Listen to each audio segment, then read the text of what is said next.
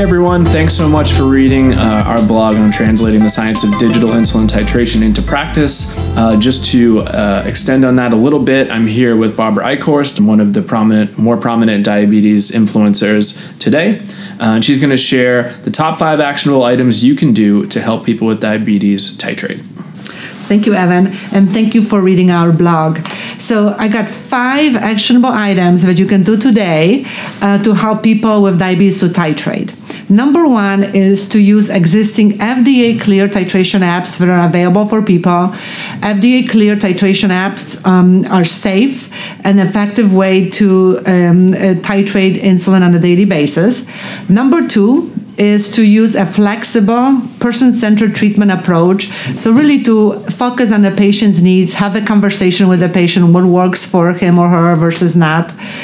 Number three would be also to focus on a safety as well. So that's why it kind of links to the number one is choose the FDA clear devices because that would uh, ensure that it's not just effective, but also there's a safety incorporated into them. So you know when people uh, are being directed how many units of insulin to take, it's based on the evidence-based approaches and algorithms that have been validated, and then. Um, those FDA cleared devices, um, which are pretty much apps, but they're considered FDA cleared devices, would calculate it effectively and provide for a safe titration.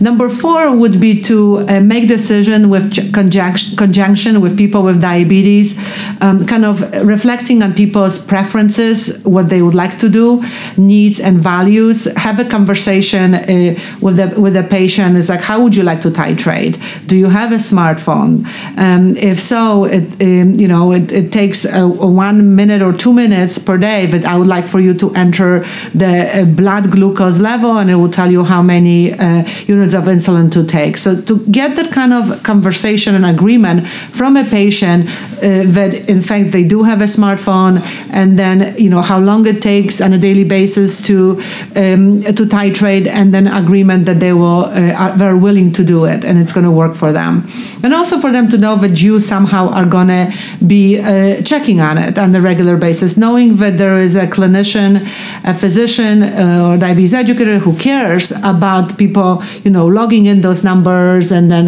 um, not and, and kind of doing what needs to be done about titration makes a huge difference.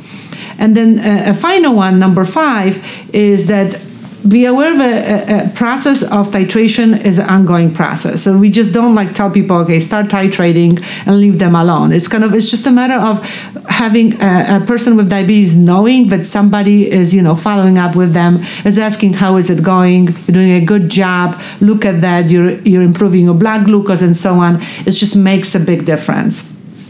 Thanks so much, Barbara. Um, and simply put, um, self titration empowers people with diabetes to adjust their insulin doses on a daily basis and feel in control and, and good about what they're doing and feel happier and healthier, which exactly. is really what the you know the end goal is all about.